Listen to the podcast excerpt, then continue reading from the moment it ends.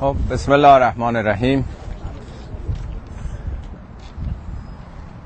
بخش دوم سوره انکبوت از آیه 25 رو پیگیری می‌کنیم.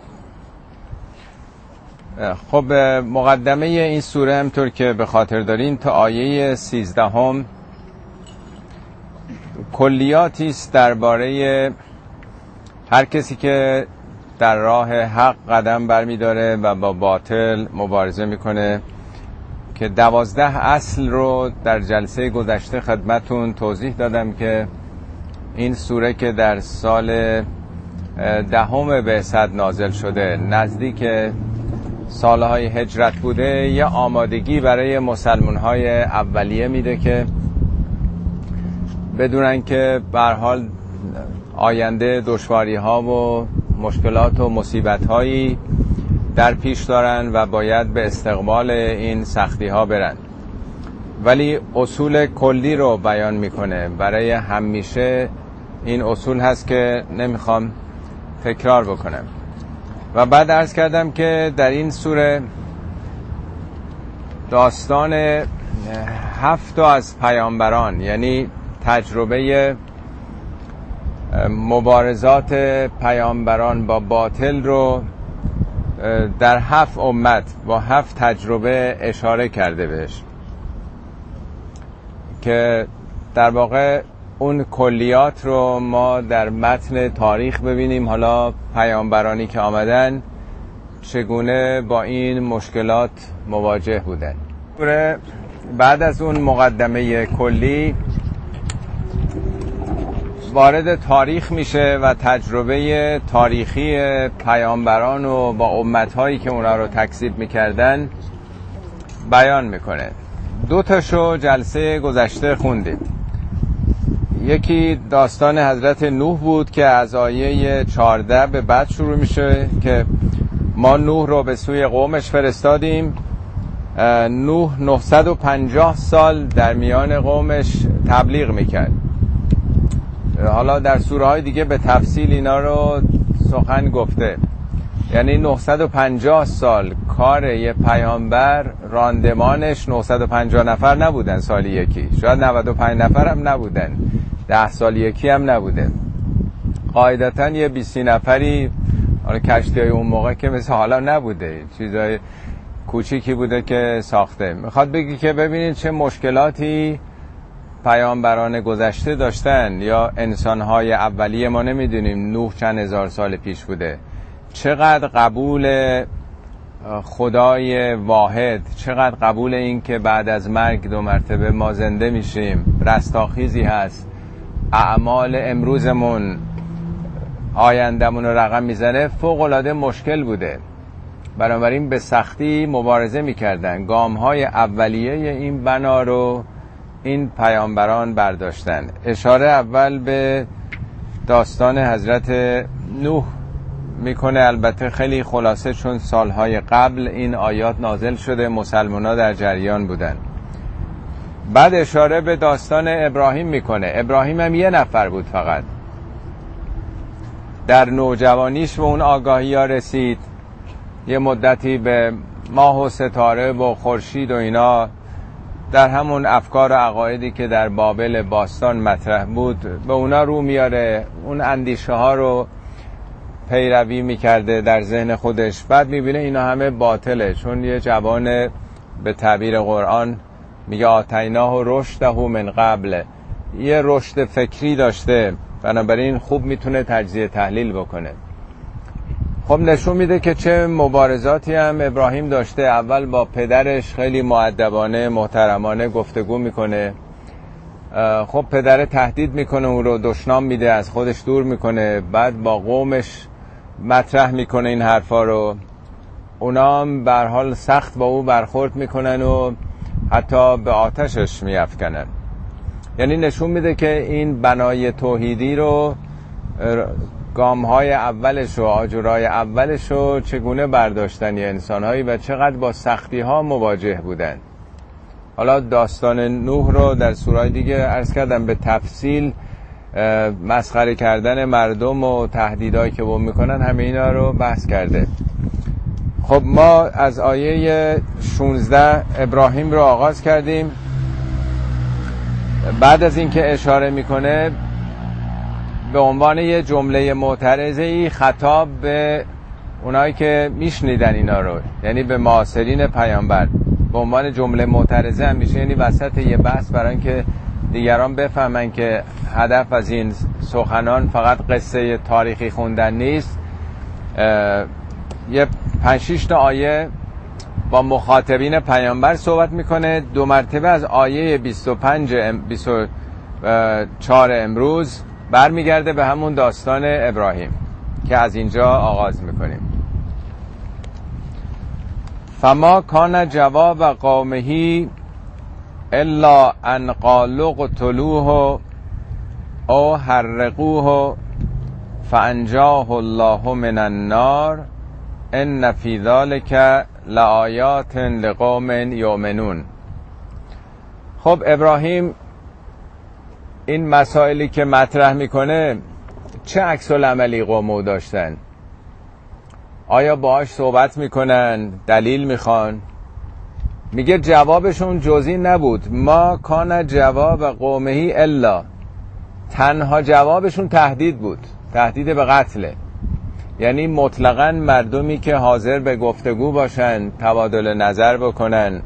بگن بشنون نبودن. منطق کارگر نبوده. تنها جوابشون این بود که بکشیدش. یا بسوزونیدش. یعنی سوزوندن بدتره. یعنی می‌خوان در واقع خاکسترش بکنن. اینو نابودش بکنیم که تو خاک هم نباشه. خاکستر بشه. گفتن بکشیدش یا به آتش به حریق بیافکنیدش. ولی فنجاه الله من النار. خدا او رو نجات داد از آتش. حالا در سوره های دیگه هست که میگه قلنا یا نارو کنی بردن و سلام علی ابراهیم. گفتیم به آتش یعنی فرمان الهی که آتش بر او سرد و سلامت میشه و او نجات پیدا می‌کنه. حالا چگونگیشو ما نمی‌دونیم شکل معجزه‌ای داشته چی بوده. به حال خدا او رو نجات میده. ان فی ذالک لآیات لقوم یؤمنون. در این ماجرا در این قصه تاریخی لآیات آیات جمع آیه است یعنی نشانه ها لامش هم تأکیده. یعنی مسلما بیشک و تردید نشانه های زیادی است لقوم یؤمنون. برای مردمی که ایمان میارند. یومنون مزاره نه اینکه ایمان دارند. برای اونا که ایمان دارند این آیه است. یعنی کسانی که در جهت ایمان آوری هستن فعل رو داره میگه. یعنی بخوان بفهمن بخوان باور بکنن انگیزه به سمت حقیقت رفتن و داشته باشن توجه به اینکه چطور یه نوجوان شاید نمی‌دونم 13 14 ساله 15 ساله کمتر بیشتر. این به سمت حقیقت میاد و چقدر آزاده آزاده هست. حتی با پدرش که بودتراش بودساز بوده معدبانه صحبت می‌کنه منطقش رو ارائه میده. انقدر شهامت و شجاعت داره که با مردمم با ملتش در میون می‌گذاره و نمیترسه. حتی میره در اون بودخانه بودهای اونا رو برای اینکه اینا رو زیر سوال قرار بده میشکنه. داستاناش همه می‌دونین دیگه. خب اون می‌دونه که یه همچین حرکت هایی چه عواقبی خواهد داشت. ان فی ذلک لآیات لقوم یؤمنون و قال انما اتخذتم من دون الله اوثانا مودت بینکم فی الحیات الدنیا ثم یوم القیامت یکفر بعضکم ببعض و یلعن بعضکم بعضا و معواکم النار و مالکم من ناصرین ابراهیم با مردمش میگه انما اتخذتم من دون الله. انما یعنی این است و جزی نیست. آنچه که به جز خدا شما انتخاب کردید یعنی به جایی که سراغ خداوند یکتا برید دنبال بتها رفتید یا دنبال ستارگان و ماه و خورشید. اینایی که دنبالش رفتید البته مودت بینکم فی الحیات دنیا. اوسان جمع وسنه یعنی بوت یعنی بوتهایی که این نمادهایی که به جز خدا برگرفتید اینا البته یه مودتی تو دنیا برای شما به وجود میاره. معمولا هر کسی تو هر خطی باشه دوست داره با همفکرهای خودش. حالا یه دی با هم در سیاست در یه حزبن با هم خب خیلی صمیمی میشن. بعضیا تو محافل فرض کنید مشروب و قمار و یا حتی تریاکیان با هم خیلی صفا می‌کنن کنار هم بیان. خب یه مودتی به وجود میاره دیگه.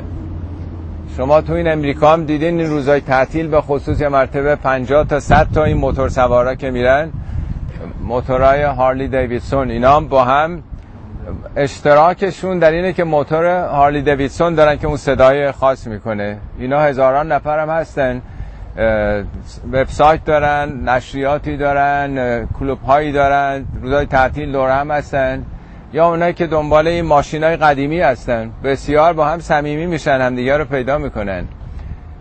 یا فرض کنید دوچرخه سوارا ده ها یا صدها کلوب های مختلف هستش که اشتراکشون در دوچرخه سواریه یا در جمعوری تم همه چی می‌تونه مثبت باشه می‌تونه منفی باشه.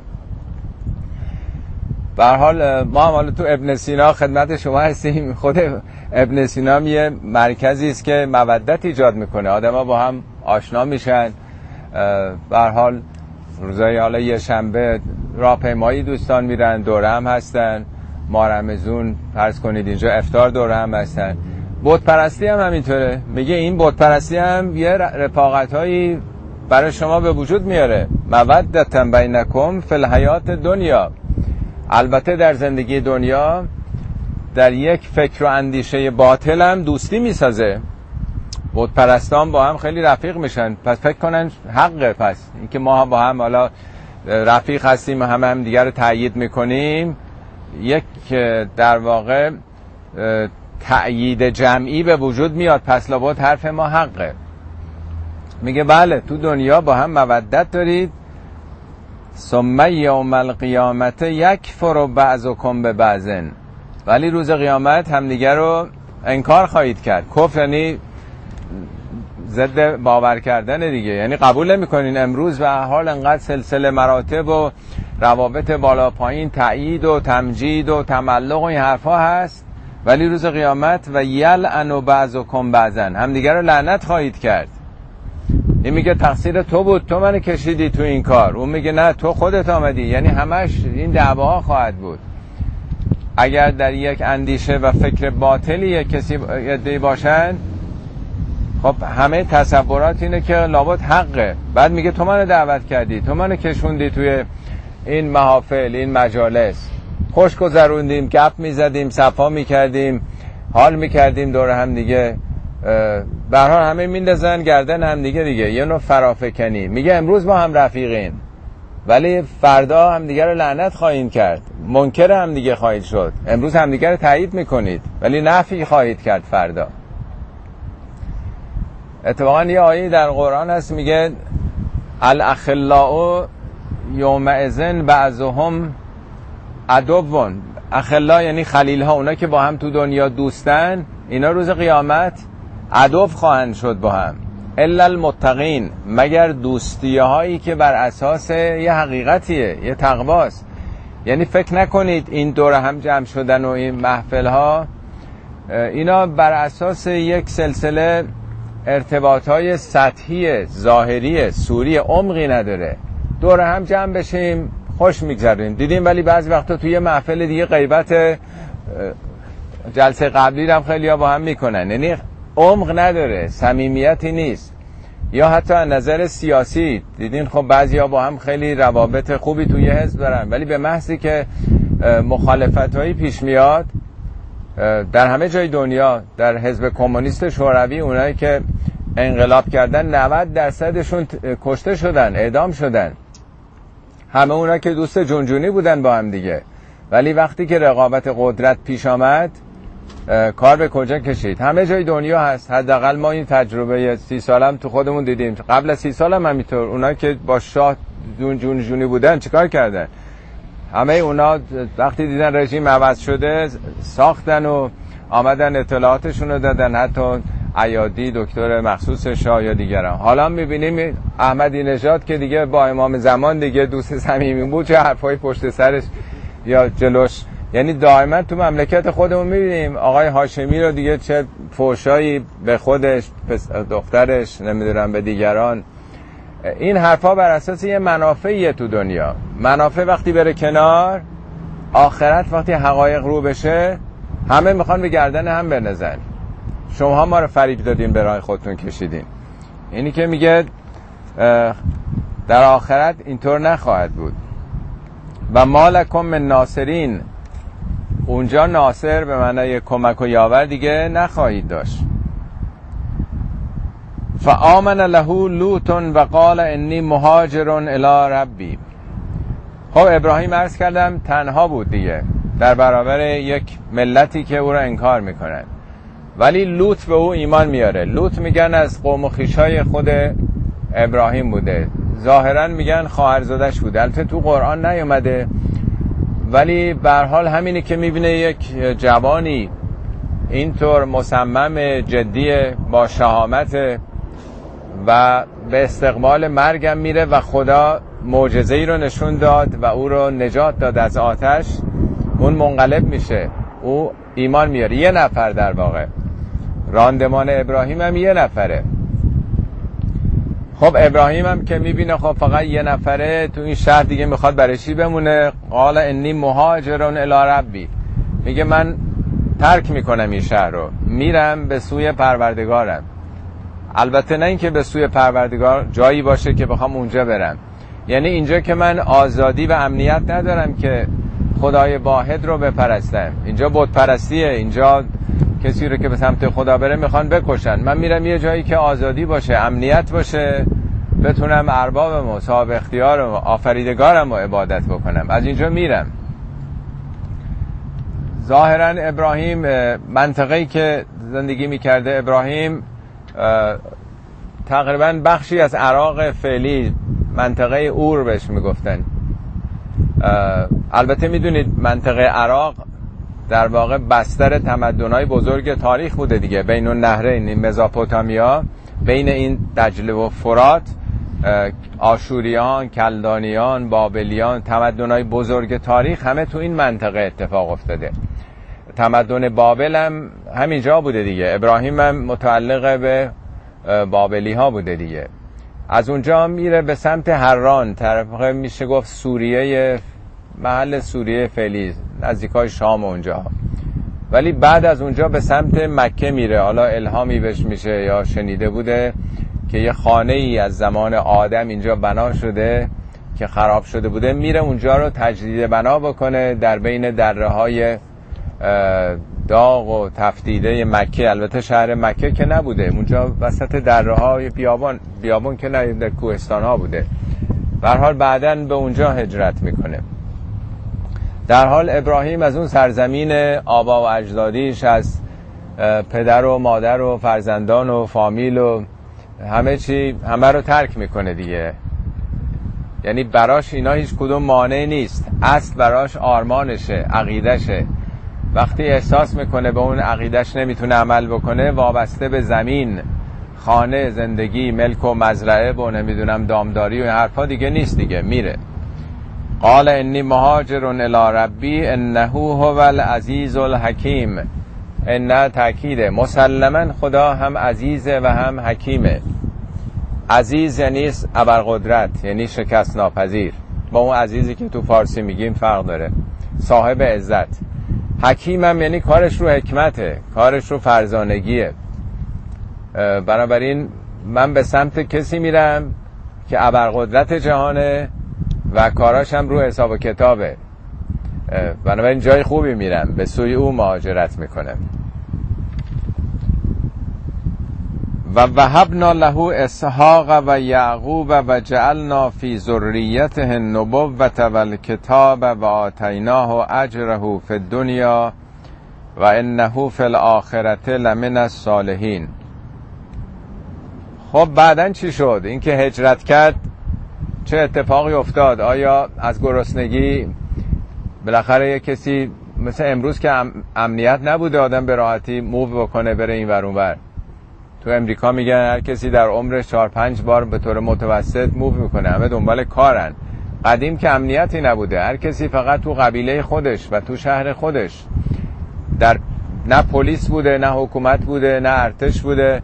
فقط قبیله بوده آدم ها رو حفظ می‌کرده. ای کسی می‌رفته معلوم نبوده زنده بمونه. ابراهیم چه سرنوشتی براش پیش آمد؟ در واقع تو این آیه می‌خواد نشون بده هم تو دنیا خیر شدید و هم تو آخرت. همیشه هجرت منشأ برکته. مسلمانایی هم که تو مکه بودن این در واقع اشاره به اونا می‌خواد بکنه. که شما که دنیا خلاصه نشده تو این چهار دیواری مکه که زیر فشارید و میکشنتون شکنجه میدن. مسلمانان وقتی هجرت کردن در سال سیزدهم در ظرف کمتر از پنجاه سال دنیا رو پیامشون گرفت. تا قلب اروپا هم رسیدن کمتر از پنجاه سال. نبگم از نظر فقط زور نظامی تمدنشون فرهنگشون تا چهار پنج قرن در دنیا سلطه داشت. تمدن بزرگ علمیشون و فرهنگیشون. همیشه به قول تاینبی میگه تاریخ رو هجرت ها ساخته.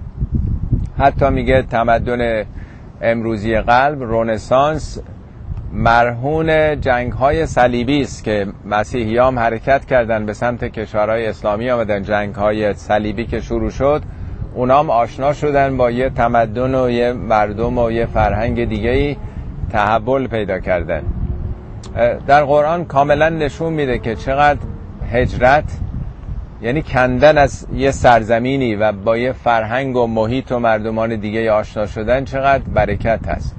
از جمله برکت هایی که پیدا می‌کنه خدا میگه ما بهش اسحاق دادیم. اسحاق در واقع از همسر اصلی ابراهیمه که بچه دار نمی‌شد. حالا داستانش مفصل در سورا دیگه که خوندین. اسحاق در واقع سرسلسله انبیاء بنی اسرائیلی میشه دیگه. اسحاق فرزندش یعقوبه. یعقوب هم که دوازده تا پسر داشته یکیش یوسف بوده. یعقوب کنیش اسرائیل بنی اسرائیل یعنی فرزندان اسرائیل. همه مسیحی ها و همه یهودی در واقع دنباله اون خط اسحاقن. یعنی یه همچین برکتی در خانوادهش ایجاد میشه. فرزند اولش هم که اسماعیل اسلام ما مرهون در واقع نژاد اسماعیل که پیامبر ما از نژاد اسماعیل. یعنی دو تا فرزندش دو تا شاخه بزرگ اخلاق و معنویت و ادیان رو در جهان تأسیس می‌کنن و وهبنا له اسحاق و یعقوب. یعقوب در واقع نوش میشه دیگه. فرزند اسحاق.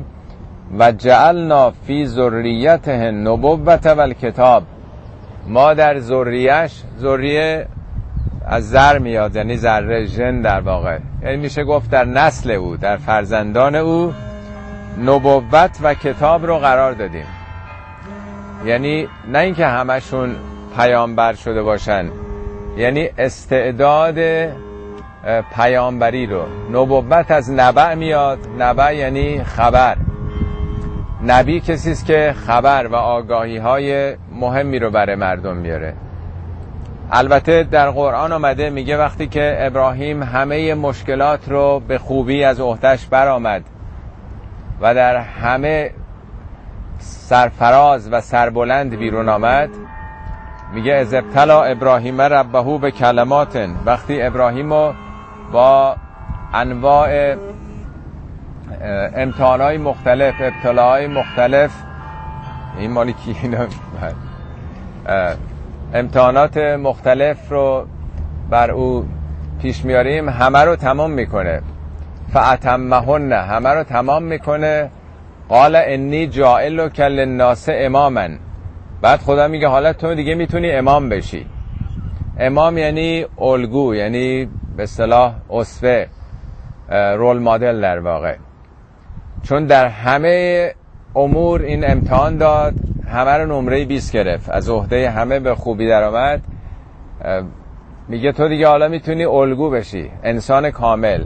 در قرآن هم انسان کامل ابراهیمه. شما اگر دقت کرده باشین 69 بار نامش در 25 سوره اومده. هر موضوعی تو از سوره مطرحه ابراهیم رو به عنوان انسان کامل مطرح کرده قرآن. حالا این مقاله هم هست اگر دوست داشته باشین خدمتتون میگم. در قرآن بدون هیچ شک و تردیدی ابراهیم به عنوان یه انسان کامل مطرح هستش. و فقط در قرآن هم گفته ملت ابراهیم. ده بار یا یازده بار گفته ملت ابراهیم. هیچ نگفته ملت موسی ملت عیسی. ملت یعنی آین آین شیوه طرز زندگی. حتی به پیامبر پیامبر ما هم قرآن آمده فرموده خداوند که ثم اوحینا الیک ان تبع ملت ابراهیم ای پیامبر بر تو ما وحی کردیم که پیرو ملت ابراهیم باش آین ابراهیم. برای اینکه حنیفن او حنیف بود حقگرا بود و ما کان من المشرکین. هیچگاه هیچ اندیشه و مثلا فکر شرکامیز در وجودش نبود. یعنی خالص خالص و پاک پاک بود ابراهیم. بنابراین اونجا بلا فاصله ابراهیم وقتی خدا میگه تو الان دیگه می‌تونی مدل باشی میگه و من ذریتی فرزندانم هم همینجور. اتفاقا اوایل انقلاب که یادتون است که گفتن ملیگرایی خلاف اسلامه.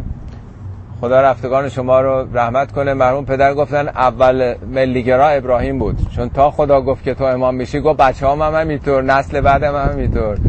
تعلق به قوم و خیش و فامیل و ملیت ریشش از زمان ابراهیمه. بنابراین هیچ وقت ملیگرایی خلاف اسلام نیست بلکه این اسلامه. ملیگرایی یعنی آدم علاقه داشته باشه به نزدیکانش دیگه فرزندانش نوه نتیجهاش و هموطنانش دیگه. به تعبیر پیامبرم میگه حب الوطنه من ایمان دوست داشتن وطن شرط ایمانه از آثار ایمانه. در اونجا پاسخ خدا به ابراهیم اینه که لا ینال عهد ظالمین.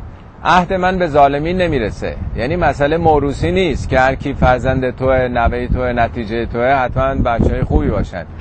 این استعداد در وجودشون هست. اگر آدمای خالص و خوبی باشن این استعداد می‌تونه پرورش پیدا کنه. در اونجا میگه. حالا در اینجا میگه در, نوب... در ذریش نبوت و کتاب قرار دادم. یعنی این از نظر ژنتیکی این آمادگی این استعداد معنویت خب بالاخره خیلی چیزا ما منتقل به فرزندانمون می‌کنیم یا از پدرانمون گرفتیم. مگه غیر از این بعضیا رنگ صورتشون چهرهشون نمی‌دونم قریحه نقاشی هنر خواندن ریاضیات آیکیوشون همه اینا داره منتقل میشه دیگه. چرا اون ابعاد معنوی منتقل نشه؟ وقتی که ابراهیم و فرزندش اسحاق و یعقوب اینا اینطور خالص و پاک بودن قاعدتا اینم یه استعداد دیگه. بنابراین این استعداد خیر و خدمت و احسان به دیگران و خداپرستی خالص هم این استعداد میمونه. حالا اگه نسل های بعد تونسته باشن اینو پرورش بدن استفاده بکنن فریب شیطان رو نخورن بالنده میشه باربر میشه محصول میده. همین حالت رو ما راجع به سادات داریم. میگیم سید اولاد پیامبر هر کسی که نسل نمی‌دونم پنجامش به پیامبر رسیده باشه که دلیل نیستش که اون حتما تبعیت از پیامبر بکنه. ولی به حال این احتمال هم داره. من نمی‌دونم. همینطور که در ذریه ابراهیم بود پیامبر ما با اهل بیتش که اینطور خالص و پاک بودن و اهل طاهر بودن چه بسا در اون ذریه هم باشه. حالا اگر کسی استفاده بکنه پرورش بده. نمی‌خوام بگم در دیگران نیستا ولی می‌خواد بگه این استعداد رو هم در ذریه تو ما گذاشتیم. و آتیناه اجره فی الدنیا و انه فی الاخرت لمن الصالحین. ما اجرش رو هم تو دنیا دادیم. یعنی در دنیا ابراهیم الان افتخار هم یهودیاست هم مسیحی هم مسلمونه در طول تاریخ همش دعوا بوده. قرآن میگه که یهودی ها میگن که ابراهیم یهودی بود مسیحی ها میگن که مسیحی بود. میگه اینا نمی‌فهمن که بابا این قبل از اونا اومده.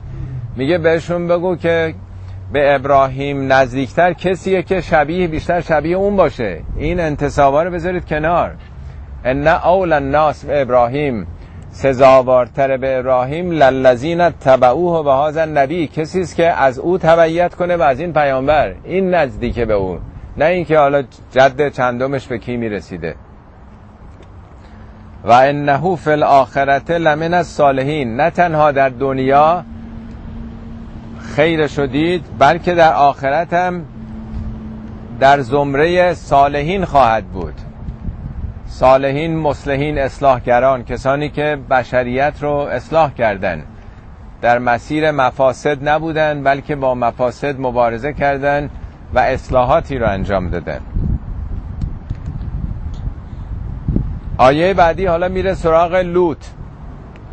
البته تو این سوره خیلی اشاره باره و لوتن از قال لقامهی لوط رو به یاد بیار. اونگاه که به قومش گفت انکم لتعتون الفاحشت ما سبقکم بها من احد من العالمین. در دورانی است که ظاهرا برای اولین بار یک انحراف جنسی گسترده به وجود آمده. حالا ممکنه که در طول تاریخ قبل از زمان لوط هم این مسئله هم جنسگرایی بوده باشه. ولی یه امر کاملا استثناء بوده. اگرم کسی چنین تمایلاتی داشته مخفی می‌کرده. در سطح جامعه ظاهر نمی شده خب این مسئله خیلی مهمه دیگه. مثل یه بیماری است که می‌تونه سرایت بکنه. ولی ظاهرا بر حسب اونچه که میگن قوم لوط در اون مسیر جاده ابریشم قرار داشتن.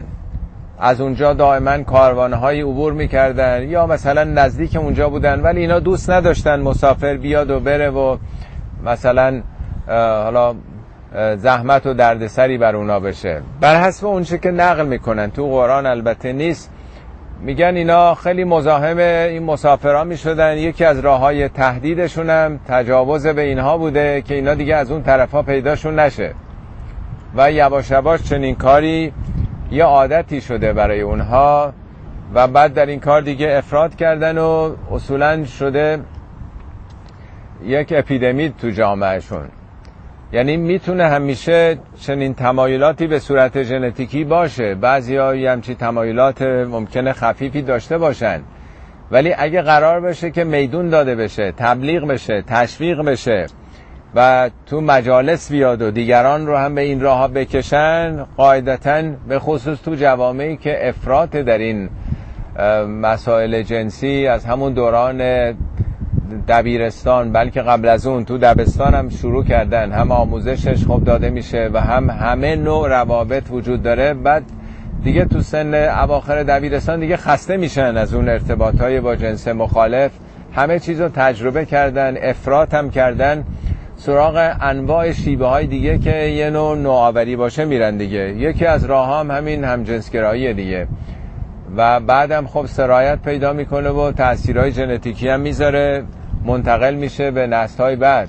اینطور که دیگه تو امریکا هم داریم می‌بینیم که چقدر گسترده شده ازدواجشون هم دیگه خیلی عادی و قانونی هم شده و راهپیمایی های خیلی گسترده هم راه میندازن و خب بیماری ایدز و اینا هم که سابقه نداشته در طول تاریخ اینا هم به وجود میاد دیگه. میگه به قومش گفت که شما یه کار زشتی رو انجام میدین. فاحشه در زبان عربی یعنی هر کار زشتی که از حد گذشته باشه بهش میگن فحشا. فقط کار جنسی نیست.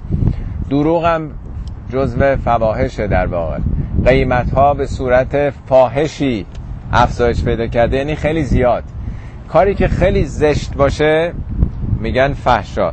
شما داری یه کار خیلی زشتی انجام می‌دید که ما سبقکم بها. در این کار هیچکی بر شما سبقت نگرفته. من احد من العالمین. از احدی از مردم دنیا. یعنی هیچ کسی تو دنیا رو دست شما بلند نشده. بعضیا اینجوری استنباط کردن که یعنی شما نوبرش آوردین برای اولین بار. ولی اینجا نگفته کسی نکرده. شما بدعت گذاشتین. میگه ما سبقکم. کسی از شما پیشی نگرفته. کسانی بودن ولی شما خیلی تند دارین میرین.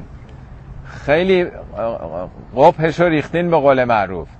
نه تنها این کار رو حالا اگر کسانی هم اهل این کارا بودن مخفیانه کسی نفهمه. ولی اینا اصلا تجاوز علنی می‌کردن. یعنی امنیت رو از جامعه برده بودن.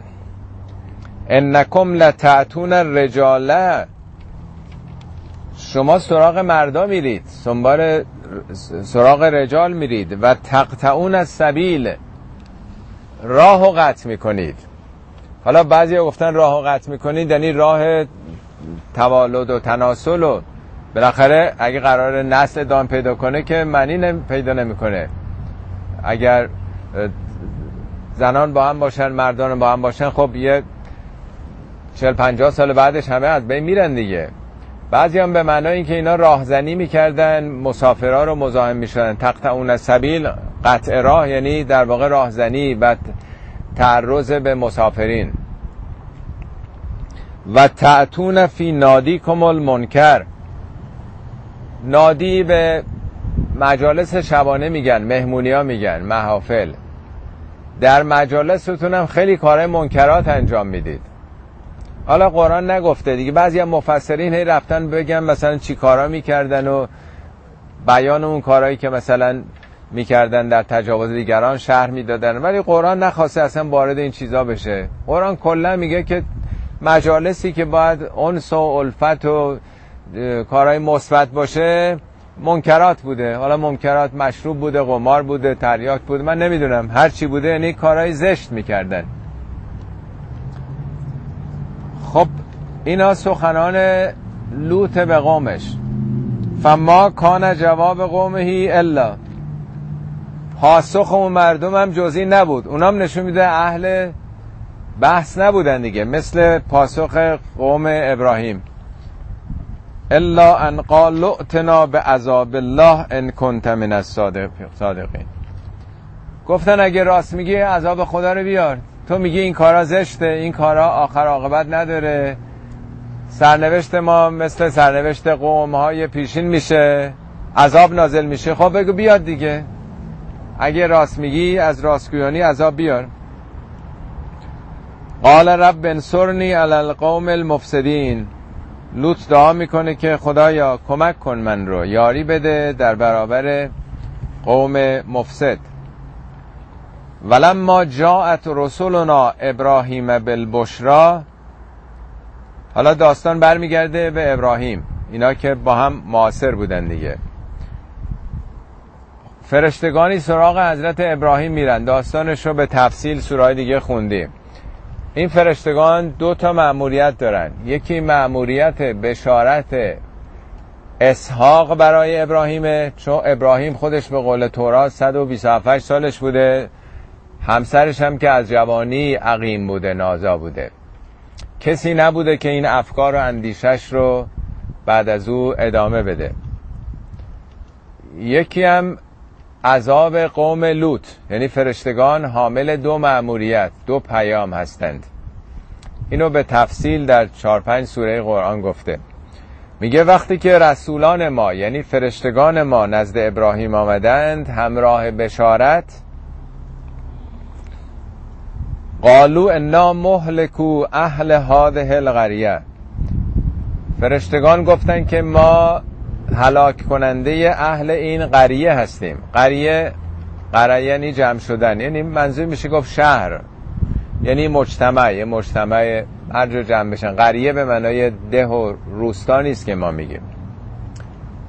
ان اهلها کانو ظالمین. بران که مردمش ظالمن. کانو هم استمرار رو نشون میده. یعنی نه, نه اینکه یکی دو بار ظلم می‌کرده باشن. این مردم یه سر ظلم می‌کنن. حالا ظلم معناش در قرآن هم ما ظلم به خدا داریم هم ظلم به نفس داریم هم ظلم به مردم. ظلم یعنی یه چیزی در جای خودش نباشه. مقابل عدله عدل یعنی همه چی متعادل. این مردم از تعادل خارج شدن. تعادل ژنتیکی تعادل اخلاقی تعادل روحی روانی هر چیزی بگیم. یه سره ظلم می‌کنن. چون ظلم می‌کنن در نظام خدا به حال نمی‌تونه دوام بیاره. این شیوه ها نمی‌تونه باقی باشه در یه نظامی که حق مداره. ابراهیم نگر... مرتبه نگران میشه. قال ان فیها لوتن. میگه بابا لوت اونجاست. لوت اون شهره. قالو نحنو اعلم به من فیها. میگم ما بهتر می‌دونیم که کی تو اون شهره. نمیگه ما می‌دونیم میگه اعلمو ما بهتر می‌دونیم. یعنی معناش اینه که تو اگه فقط می‌دونی تو اون شهر لوت هست ما بقیه هم می‌دونیم. خب لوت یه پیامبره. پیامبر نشون میده در زمان حیاتش اینجور علم و اطلاع علم غیب نداره که کیا تو این شهر هستن. وقتی که پیامبران زنده بودن این اطلاع نداشتن. آیا این قلوب نیست که آدما تصور کنن که بعد از از دنیا رفتنشون بر همه جای دنیا اشراف دارن و همه رو می‌دونن کی کار می‌کنه؟ اعمال به اونا عرضه میشه و اونا همه چی رو می‌دونن که ما تک تکمون چی کار می‌کنیم. حداقل از این آیه نشون میده که که پیغمبر خدا بوده اینا میگن که ما خیلی بهتر از تو می‌دونیم. تو حالا لوتو فقط می‌شناسی. نحن اعلم به من فیها لننجینه و اهله. ما حتما نجاتش میدیم اون رو. تر خوش که با هم نمیسوزن. هم او رو و هم اهلشو. حالا اهل هم به معنای خانواده گرفتن و هم به معنای اهل یعنی اهل اون دیگه هم فکرن. یعنی اونایی که مؤمن هستن. الا امرأته مگر همسرش رو. کانت من القابرین. او همراه بازماندگان خواهد موند. قابر قبارم در واقع این قبار هوا که مینشینه یعنی میمونه دیگه. حالا در سوره های دیگه عرض کردم اینا رو بیشتر توضیح داده. حتی در سوره ممتحنه است خدا دو تا زن و مثال می‌زنه برای مؤمنان دو تا هم برای کافران. میگه ضرب الله مثلا للذین کفر امرأت نوح و امرأت لوط. زن نوح و زن لوط. کانتا تحت عبدین من عبادنا صالحین. اینا تحت به صلاح اداره تحت تربیت و به صلاح مدیریت دو تا از بندگان صالح ما بودن. یکی همسر نوح یکی لوط. ولی فخانتا هما ولی خیانت کردن. گفتیم شما مثل بقیه.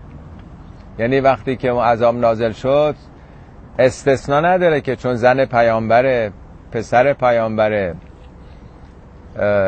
اینا رو من اینجا بیشتر باز می‌کنم که ببینید یه مقداری با تصورات امروز ما که فکر می‌کنیم دیگه هر کی مسلمون شناسنامه ای شفاعت پیامبر نصیبش میشه. قرآن داره به ما میگه بابا اون که همسر دیگه نزدیکترین رابطه رو داشتن وقتی که اون راه خیانت رو طی کرده نه به معنای خیانت های نامه. یعنی رفته با اینکه بهترین معلم و مربی و بالاخره توی خانه بودن یه مسیر دیگه ای رو رفته. خب مسیرش هم سرنوشتش هم مثل بقیه است. دلیل نداره. و حتی پسر نوح که این همه دل سوزوند نوح برای او خدا حتی انتقاد بهش می‌کنه که چرا عواطف و احساسات پدری رو دخالت داری در یک منطق خیلی روشن میدی. وقتی که میگه خدای تو که به من وعده داده بودی که اهل تو نجات میدم اینم که اهلم بود غرق شد آخه. تو هم که بهترین وعده دهندگانی وعده تو که خلاف نیست. پاسو خدا اینه که من نصیحتت می‌کنم که جاهل نباش. انی اعزو که ان تکون من الجاهلین. جاهل نباش. من گفتم اهل تو نجات میدم. نگفتم هر کسی یه رابطه خونی با تو داره. البته این دومیشو من توضیح میدم. گفتم اهل تو نجات میدم. انه لیس من اهلک. اون اهل تو نیست. انه عمل غیر صالح. او عمل غیر صالحه یعنی شخصیت انسان عملشه. شخصیت او عمل ناصالحه بنابراین اونم به همون سرنوشت گرفتار شده. بنابراین این اصلم نشون میده که همسر لوط هم باقی موند با اونها.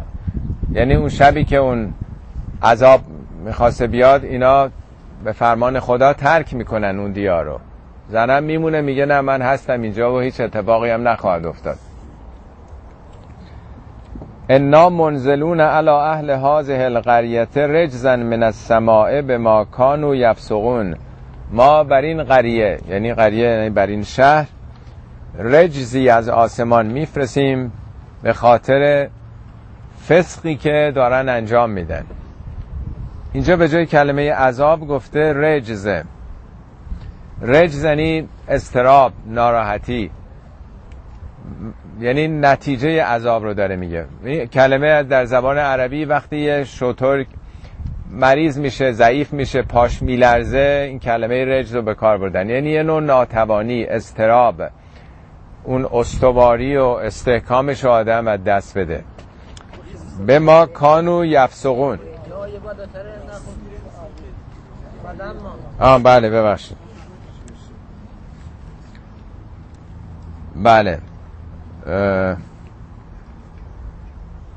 ولما انجاعت رسولنا لوتن وقتی که فرشتگان ما حالا سراغ لوت آمدن. یعنی از نزد ابراهیم آمدن نزد لوت. سی ابهم. خیلی ناراحت شد لوت. سی از همون سو میاد. یعنی از آمدن اینها احساس ناراحتی کرد و زاغ به هم زرعن زر یعنی یه زر دست آدم و از آرنج تا به سلام مچ میگن زر دیگه. دستش تنگ شد یعنی احساس ناتوانی کرد.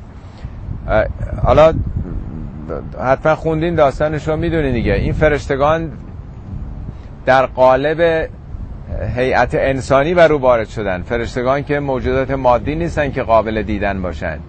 به تصور او می آمدن که انسان هستند و انسانهای آراسته ای هم بودن جوانان خوشروی بودند خوش سیمایی بودند.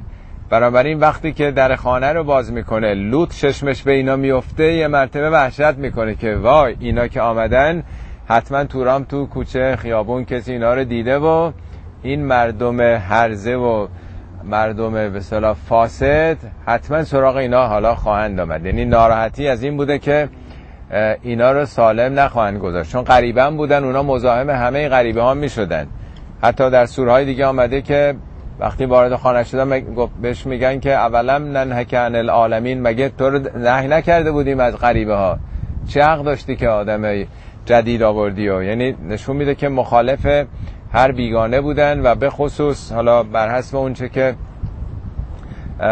مفسرین گفتن ظاهرا نگرانیش از جهت اینه که این مهمانایی که وارد شدند حالا متعرض اونها بشن و اینم که دست تنها نمی‌تونه از اینا دفاع بکنه. ولی اون موقع مهمان خیلی ارج و غرب داشته و بدتر از این بوده که به اهل خانه خود اون شخص تجاوز بشه. و زاغ به هم و قالو لا تخف. اونا میگن نترس ولا تهزن قسم نخور انا منجوک و اهلک الا امرأتک. ما تو رو نجات میدیم اهل تو مگر همسر تو. همین حرفیست که به ابراهیم هم زده بودن. زن تو کانت من الغابرین او خواهد موند. اون از کسانی است که باز میمانه یعنی نمیاد همراه تو.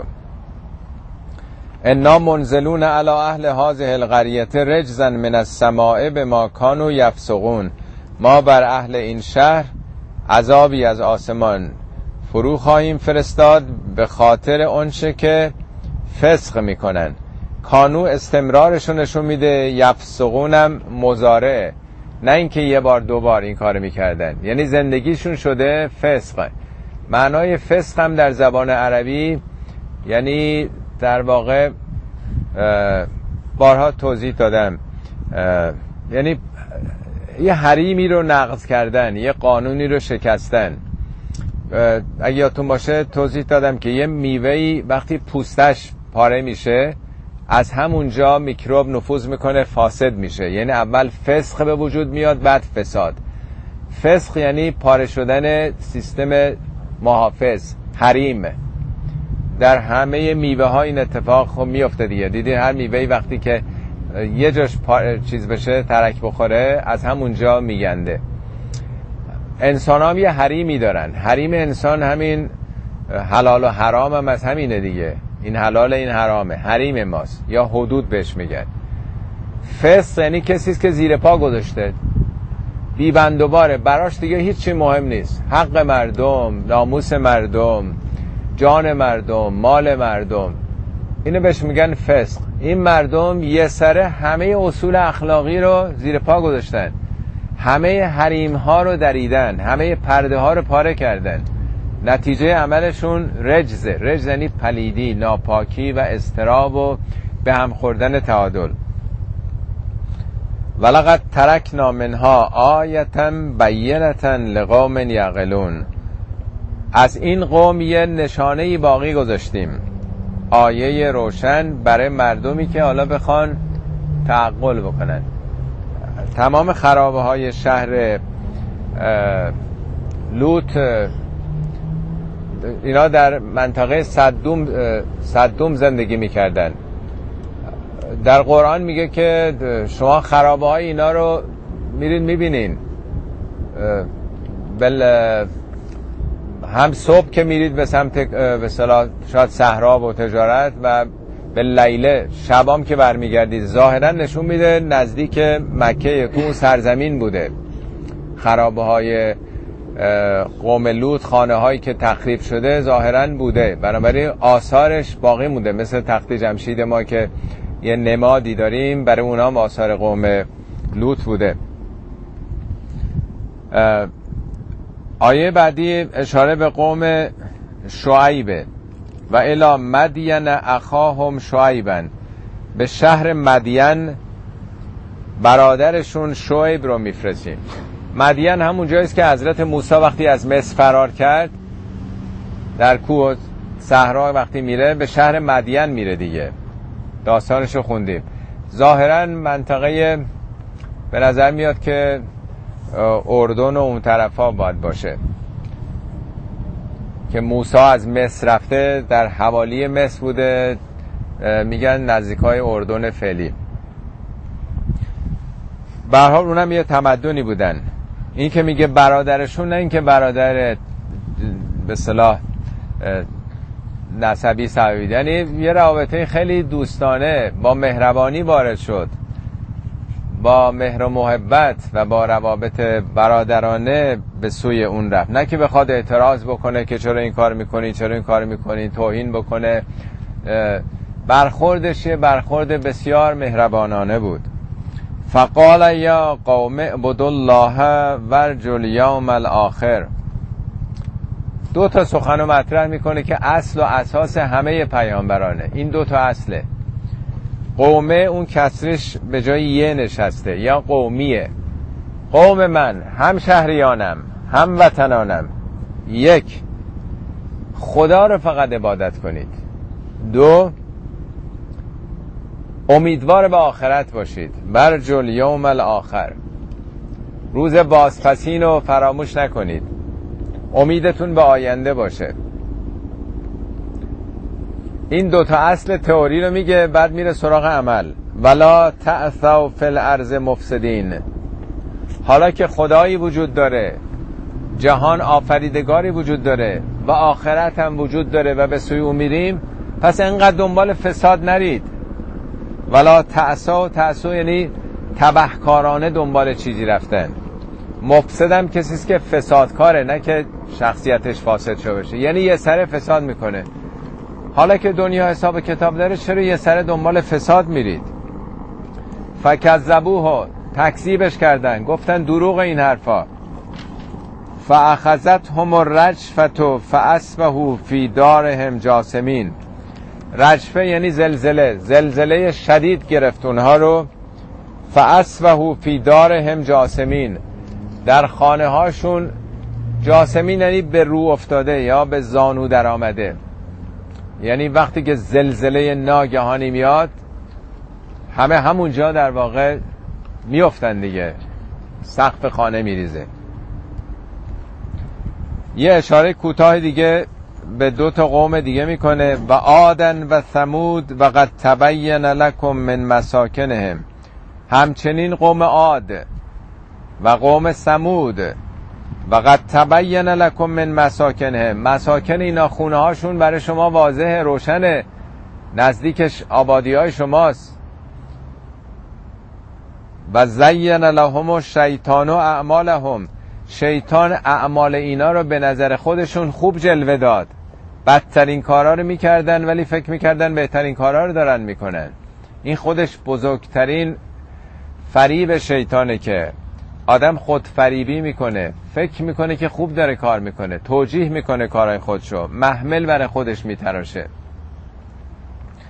فصده من سبیل چون کارهای خودشون براشون خیلی خوب بود از خودشون هم خیلی متشکر بودن بنابراین از سبیل باز ماندن از راه حق باز ماندند و کانو مستبصرین در حالی که بصیرت داشتن. می‌دونستن تجربه اقوام قبلی رو دیده بودن. همه این آثار جلو چشمشون بود. پیامبران بهشون گفته بودن بیخبر نبودن اینا. عالما آمدن به دنبال هوا و هوس های خودشون رفتن.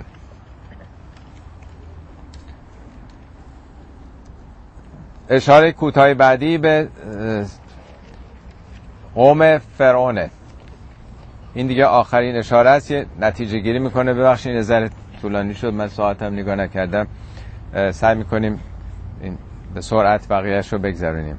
و قارون و فرعون و هامان و لقد جاءهم موسا بالبینات فاستکبروا فی الارض و ما کانوا سابقین. قارون ثروتمند افسانه‌ای قوم فرعون بوده. فرعون هم که آشنا هستین هامان هم فرمانده لشکرش بوده نخست وزیرش بوده. این ستا مثلث زر و زور و تزویر رو داشتن دیگه. زر قارون زور هامان تزویر فرعون. و این فراوان توی قرآن اومده. یعنی این سه تا مثلث مخصوصی که شریعتی خیلی روی این مانور داده. همون تیغ و طلا و تسبیح نمی‌دونم. مالک و ملا و ملا استعمار و استثمار و استحمار. حالا ترکیباش آشنا هستیم. و ما کانو سابقین اینا نتونستن پیشی بگیرن از نظامات ما. فکلن اخذنا به زنبهی هر کدوم گرفتار زنب خودشون شدند. ببینیم ما ظاهری که می‌خونیم به نظر می‌رسه خدا اینا رو یکی رو با زلزله کشته یکی رو نمی‌دونم چیکار کرده. ولی قرآن میگه اینا گرفتار زنب خودشون شدن. زنب یعنی دنباله یعنی آرزه یعنی نتیجه.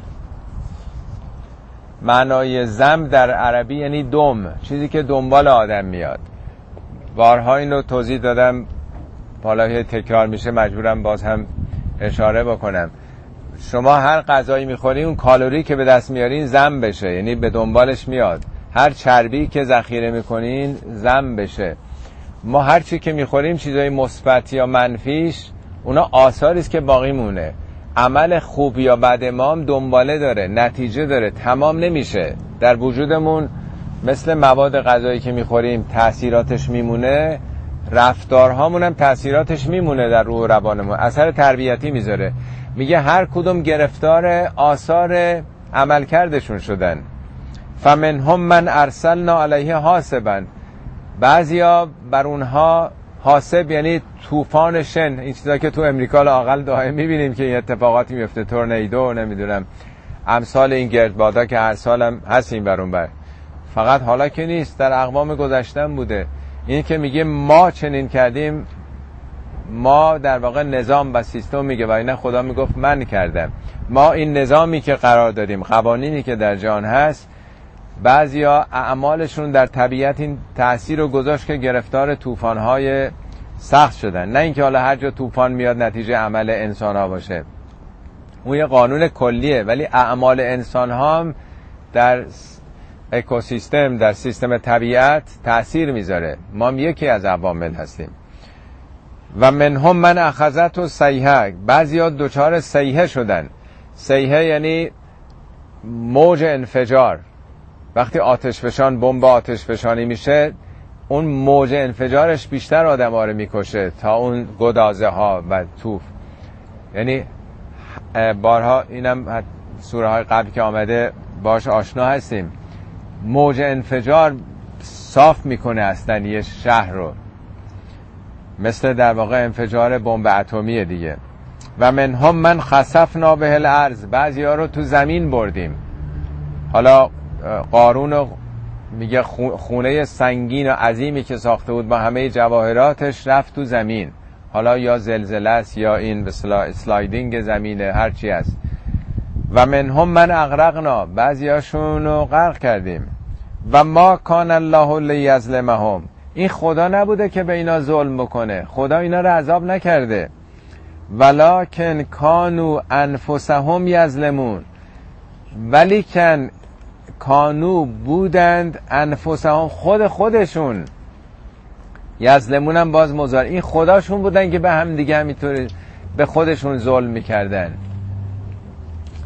حالا این دو تا آیه بعدیش هم دو تا آیه بعدی هم جنبندی که بحثمون دیگه بعد عوض میشه. حالا این بحث تاریخی با این دو تا آیه بعد با یه مثال خیلی زیبا تمام میشه. میگه می‌خوان بفهمید این هفت قومی که دنبال باطل رفتن مثال اینا مثل چیه؟ مثل الذین اتخذوا من دون الله اولیاء. مثال یعنی یه چیزی که قابل فهم برای شما باشه. مثال اونایی که به جز خدا دنبال ولایت های دیگری رفتن. ولایت بوتها ولایت آدما ولایت هر چیزی. ولایت های مطلقه دیگری رو پذیرفتن. مثالشون مثل چیه؟